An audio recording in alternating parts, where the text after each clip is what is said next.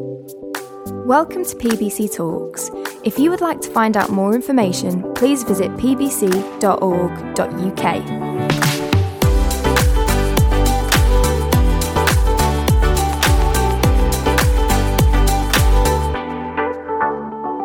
Firstly, thank you so much for allowing me here. Uh, it's a privilege, it's an honor.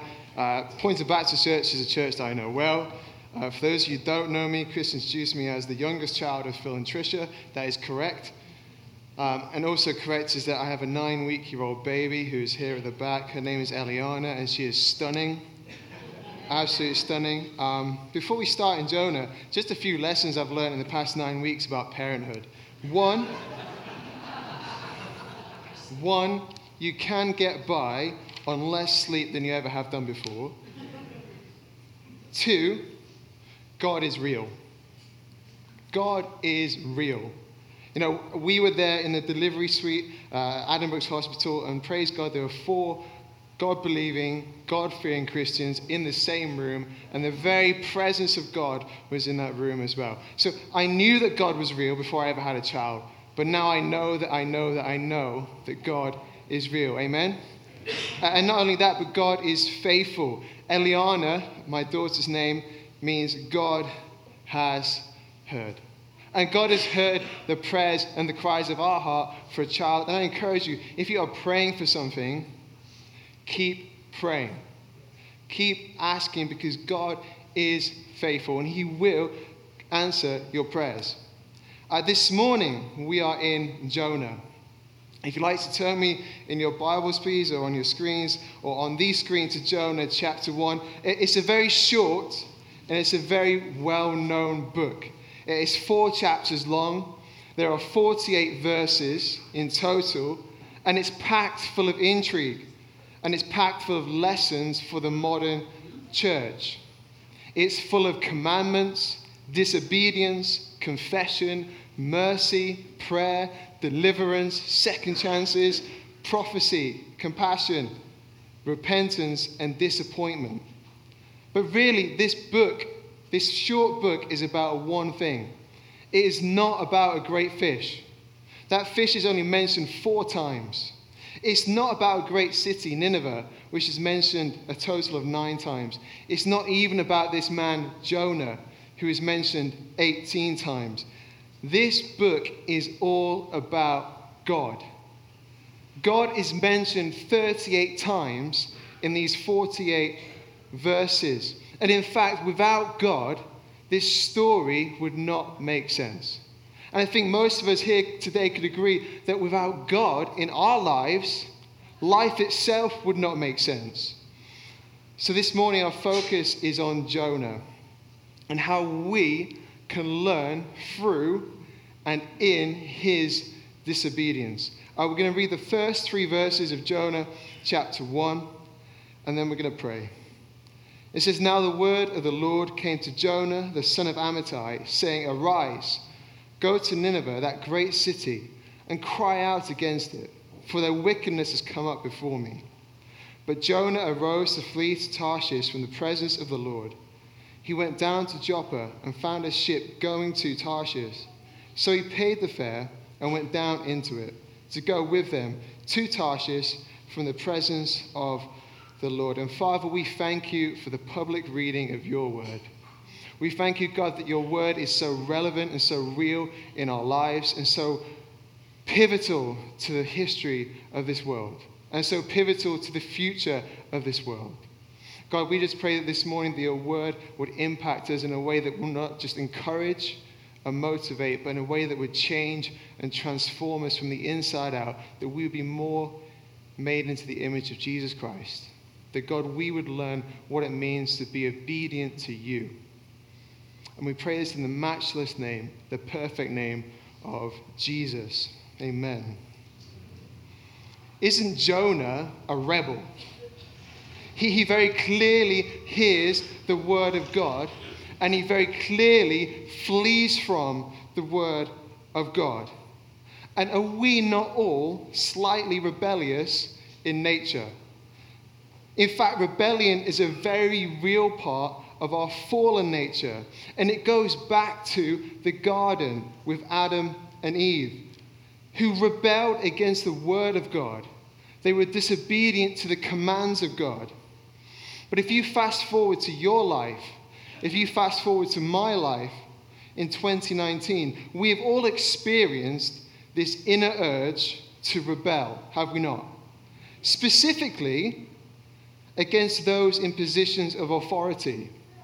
It could be that we have an urge within ourselves to rebel against our parents. My nine week year old baby does not always do what I want her to do.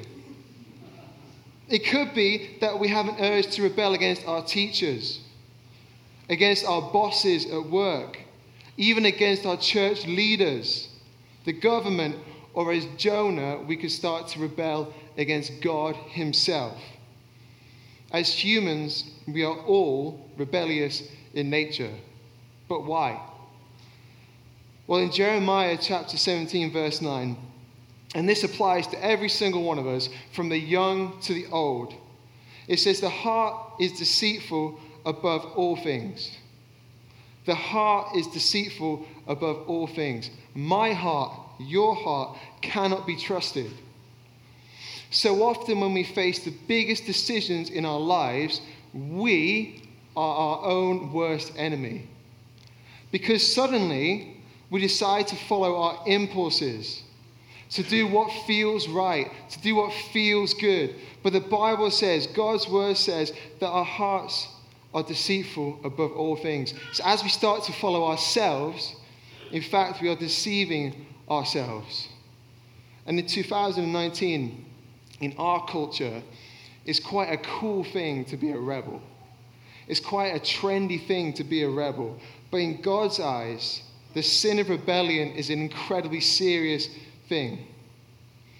1 Samuel chapter 15, verse 23 says, For rebellion is as the sin of witchcraft. Rebellion is as the sin of witchcraft, or a different translation would say divination. This is heavy stuff. And witchcraft is a real thing. Our church in Cambridge, we have a born again believer saved out of witchcraft. Female witches, male wizards is a very real thing. And this is what Jonah entered into when he heard the word of God and he rebelled against the word of God. And in fact, he was disobedient to what God was commanding him to do. So, biblical rebellion is this it's hearing the word of God and doing something different. Or, rebellion is this manipulating the word of God, the Bible, so that you hear what you want to hear. So, if we just stop and consider for a minute have you ever rebelled against God? Have you done something that is contrary to His word? Have you manipulated the words of these pages so that you hear what you want to hear? Because that is as a sin of witchcraft. Rebellion is a serious thing. And if you have rebelled against God, well, the solution is simple is repentance, is coming back to God, who is a forgiving God. But if we return to Jonah, Jonah's track record up to this point was good. In fact, we can read about his story in 2 Kings chapter 12. But his act of rebellion was very much out of character. What we know of Jonah is that he was a prophet. He was appointed by God to be a representative of God on this earth. And he is a successful prophet. He clearly loves God and he clearly loves God's people. So, why did Jonah respond to God's call to go to Nineveh in such a dramatic and rebellious way? What we're going to do in the rest of our time this morning, we're going to look at two reasons why Jonah did this, and we're going to try and learn through his disobedience and apply to our lives things that may transform the way that we live. Firstly, Jonah had a misunderstanding of God. He had a misunderstanding of the character of God. More specifically, Jonah did not understand God's love. The Bible tells us very clearly that God is love. God is not simply a loving God, but in his very nature, he is God. But Jonah didn't understand that. But if we want to think about Jonah, just think about some historical context. Nineveh, the place that he was called to, was a great city, a huge city, the capital of Assyria. And the Assyrians were the enemy of Israel. The people of Nineveh were well known for their cruelty. Their reputation as an evil and a wicked people was spread far and wide. And so Jonah rebelled and would not travel to Nineveh. He refused to carry a message of mercy and repentance to his enemies. Jonah would rather have seen the city destroyed than follow God's command. At the end of Jonah's short book, we read that there were over 120,000 people in the city. Jonah would rather have let them all perish and die than suck up his own pride and take a message of mercy and repentance to them. Jonah loved God. Jonah loved God's people. But he could not see how God's love, which we now know as the gospel message, the good news, could be extended to the enemies of Israel. How that love could be extended to his enemies. Jonah took God's plan for salvation into his own hands. Think of it this way in Jonah's act of rebellion, he decided who did and who didn't deserve God's salvation. We, all of us, have no right to decide who does and who does not deserve the good news of Jesus Christ. Because if we are honest with ourselves, really honest with ourselves, we never deserved the good news in the first place. None of us deserve to be here this morning. None of us deserve to be sat here this morning. But it's by the grace of God, which is the free gift of eternal life, that we can sit here. Because it was God's wish, it's God's desire that none should perish, but that all should come to repentance. But Jonah could not see how God could have compassion on his enemies. In this moment, Jonah made himself judge, jury, and executioner over a city full of 120,000 people. Jonah decided that he knew better than God. How many of us have ever decided that for our own lives? That we know better than God. Jonah got it wrong, big time. And yet, in his disobedience, God demonstrated his love to Jonah. If you think of the story of Jonah, we don't have time to read it all this morning, but God took Jonah from the port to the boat to the storm to the belly of the fish simply to teach him one thing simply to teach him one important message that salvation is of the Lord. Salvation is not of man. Salvation is of God and God alone, not by our works. We are saved by grace alone, through faith alone, in Christ alone. Amen. And we have no right to determine who does and who does not deserve the good news of Jesus Christ. We cannot take that into our own hands just as Jonah did. It's rebellion. And not only did he get taught the lesson of salvation, but God demonstrated that he is a God of second chances. The word of the Lord did not come to Jonah just once, the word of the Lord came to Jonah twice. God was teaching Jonah how to love.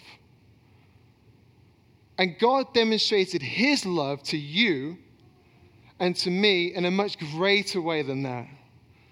God demonstrated his love to you and to me through his Son, Jesus Christ, upon the cross. And we have the opportunity to love God only because he first loved us. And whilst we were still sinners, stuck in rebellion, Christ died for us upon the cross. God demonstrated his love to Jonah through taking him on this experience of a boat and a storm into a whale or a big fish. But God demonstrates his love to you and to me through his son, stepping from heaven to earth, living a life as a man, taking himself through obedience to a cross, taking upon himself the weight of our sin and our shame, and dying for you and for me. The greatest demonstration of love ever in the history of man is Jesus upon the cross. Amen? And a lawyer, a lawyer once asked Jesus this question. He said, Teacher, which is the great commandment in the law? And Jesus said to him, You shall love the Lord your God with all your heart, with all your soul, and with all your mind. This is the first and great commandment. And the second is like it you shall love your neighbor as yourself. Loving God with your whole being leads to a supernatural ability to love others with all that you are. Loving God with your whole being, your heart, your soul, your mind, your strength, leads to a supernatural ability to love others with all that you are. And Jesus is not speaking of a soppy, emotional, impulsive love. The ancient word here for, for love is agape. This agape love is a selfless love, it's a uh, sacrificial love, it's an unconditional love. I heard it put this way this love keeps on loving even when the loved one is unresponsive, unkind, unlovable, and unworthy. Let me just remind you this morning this is how God loves you. God loves you even when you are unresponsive. God loves you even when you are unkind. God loves you even when you are unlovable. And praise God, He loves you and me when we are unworthy. And Jesus commands us to agape, to love our neighbor as ourselves. Whoever your neighbor might be, it could be your next door neighbor, it could be the person you share an office with at work. It could be your family. It could be a national neighbor or an international neighbor. God calls you to love them unconditionally. However, God does not command you to like them. He does not command you to like them, He commands you to love them. And you are not being asked to approve of, to like, or to love their lifestyle or sin. You are called to love them because they are sinners who need to be saved by grace. Do not allow what they do in their lives to affect how much you love them. Jonah himself was called to love the people of Nineveh. He fled because he didn't understand that God's love stretches to all people. And I really do think that understanding God's love is fundamental to a successful Christian life. It's fundamental to understanding His love. And in fact, I would say that the fruit, the very fruit of a maturing believer in Jesus Christ, is growing in love. So, if you to consider yourself this morning, sat down in Poynton Baptist Church, are you growing in love? None of us love perfectly. But I know that I can go to the one who is perfect love to receive love that I may love others better.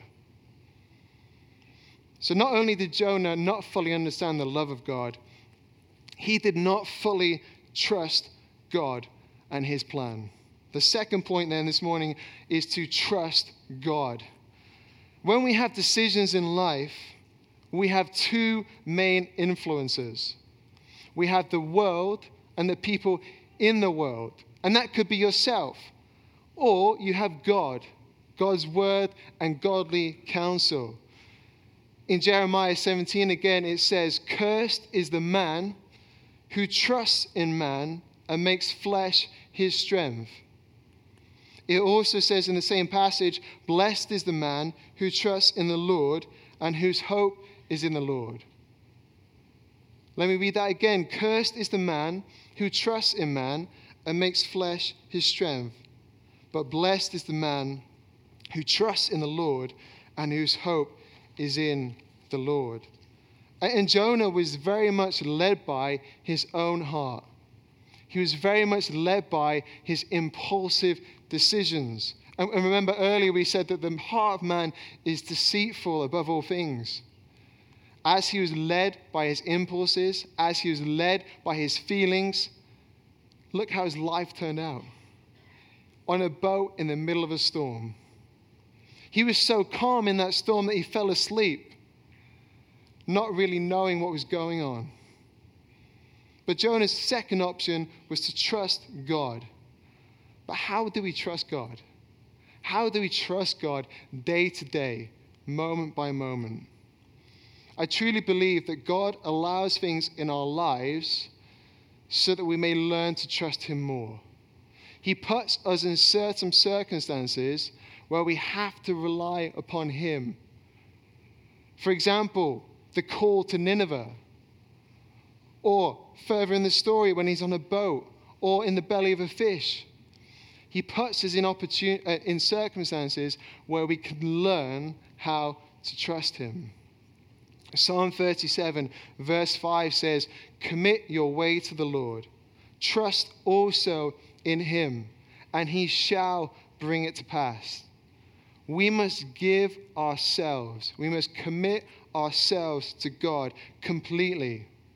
Romans chapter 12, verse 1, Paul talks about offering up ourselves as living sacrifices as an act of worship he says as well that is our reasonable service. That means it's the least we can do in response to what God has done to offer up ourselves to Him. There's a promise, though He shall bring it to pass.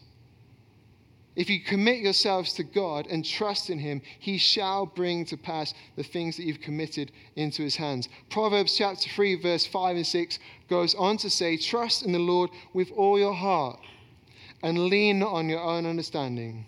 In all of your ways, acknowledge Him, and He shall, He shall direct your paths. If we trust in the Lord with all of our hearts, it, it needs to be no matter what the circumstance. No matter what is going on in our lives, big or small, we must trust in the Lord. And when it says lean not on our understanding, to me that also says do not lean upon the understanding of man or the things of this world, but lean upon his understanding. Lean upon the word of God. In all of your ways, acknowledge him. Do you involve God in everything that you do? Or do you simply involve God when you need help for in emergencies? Do you trust God in the day to day? Do you trust God for direction even in the simple things of life? In all your ways, acknowledge Him, no matter what the circumstance, and He shall, He shall direct your paths. Again, it is a promise. God says He shall bring it to pass. And he's also said, He shall direct your paths. God puts us in circumstances where we will learn to trust Him, or we will try and trust in ourselves and the things of this world. It could be for you that you need to learn to trust God in the middle of a crisis of faith. It, could be that you need to learn to trust God in the middle of doubt what about in the middle of illness? When illness strikes, will you trust God then? How about in a broken marriage or a broken home? Will you trust God then? Jonah was called by God, and yet he did not trust God. We are all in this room called by God. Will you trust him? Ephesians chapter 2, verse 10 says, For we are his workmanship, created in Christ Jesus for good works, which God prepared beforehand that we should walk in them. You see, we have been created in God's image, and we all have a purpose in this life because God has created and planned that for you. But the, the, the point I want to make is that we must walk. Paul says we must walk in the works that have been prepared for us. Our faith needs to be an active faith as we respond to what God has and what God is doing. Jonah misunderstood God's love and he did not fully trust in God. Can you turn to uh, Jonah chapter 4, please? The end of the book of Jonah is this we simply don't know what happened. I find it fascinating of this very short book, uh, all this intrigue and all these lessons, but we don't know what happened to Jonah. What happened to the runaway prophet? What happened to the disobedient prophet, the angry, the disgruntled prophet? We don't know because there is no chapter 5. It is unwritten. And what I want to say to you today is that the next chapter of your life is unwritten. The next chapter of my life is unwritten. And what happens in the next chapter of your life is up to you. Will, what will your next steps be? Will you respond to God's word in rebellion or will you respond in obedience? In the Christian life, obedience is key. Jesus said that if you love me, that you will keep my commandments. Let me finish with this. How are you doing in life? How are you really doing in life? We get the classic Christian answer on a Sunday morning of fine. How are you doing? I'm fine. I'm good. Or usually, I'm busy. But how are you actually doing? Are, are you like Jonah receiving the word of God for the first time and having to decide how you will respond?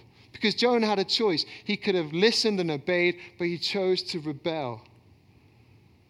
Or are you in that position today where you are rebelling? You've heard God's word and you're doing something different. Or you've heard God's word and changed it so it sounds like what you want to hear. Well, maybe you need to seek God for forgiveness today. Maybe you need to, as Jonah did in the belly of the fish, meet with a God who is a God of love and a God of mercy. Are you in need this morning of the God of second chances. Consider your life.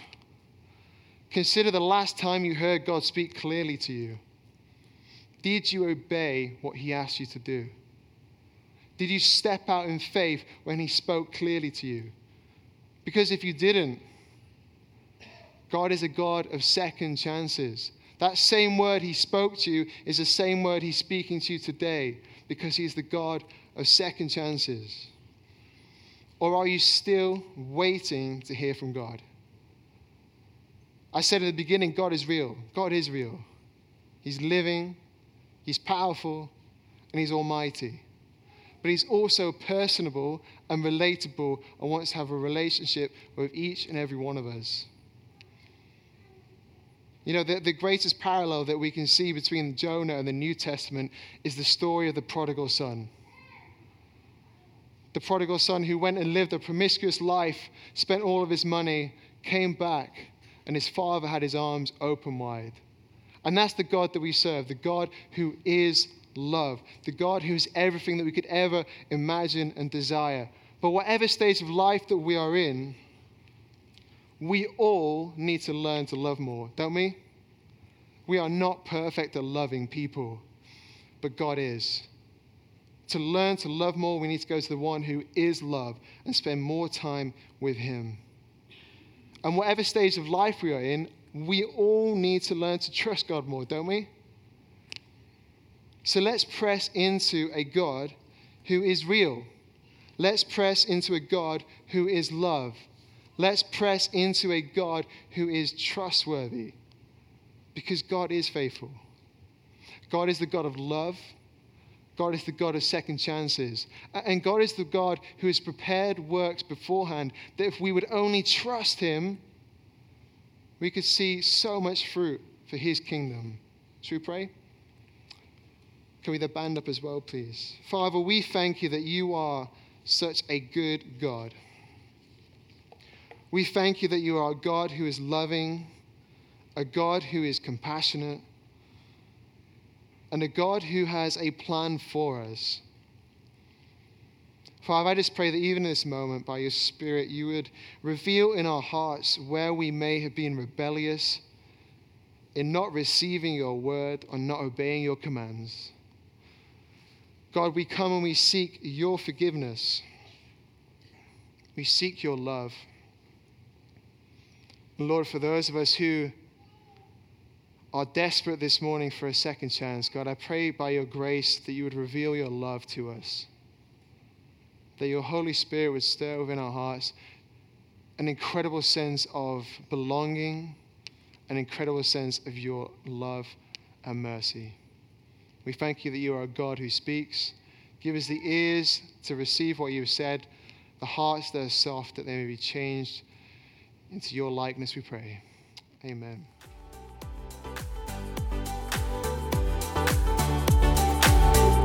Thanks for listening to this week's talk. Join us next week for another inspirational message.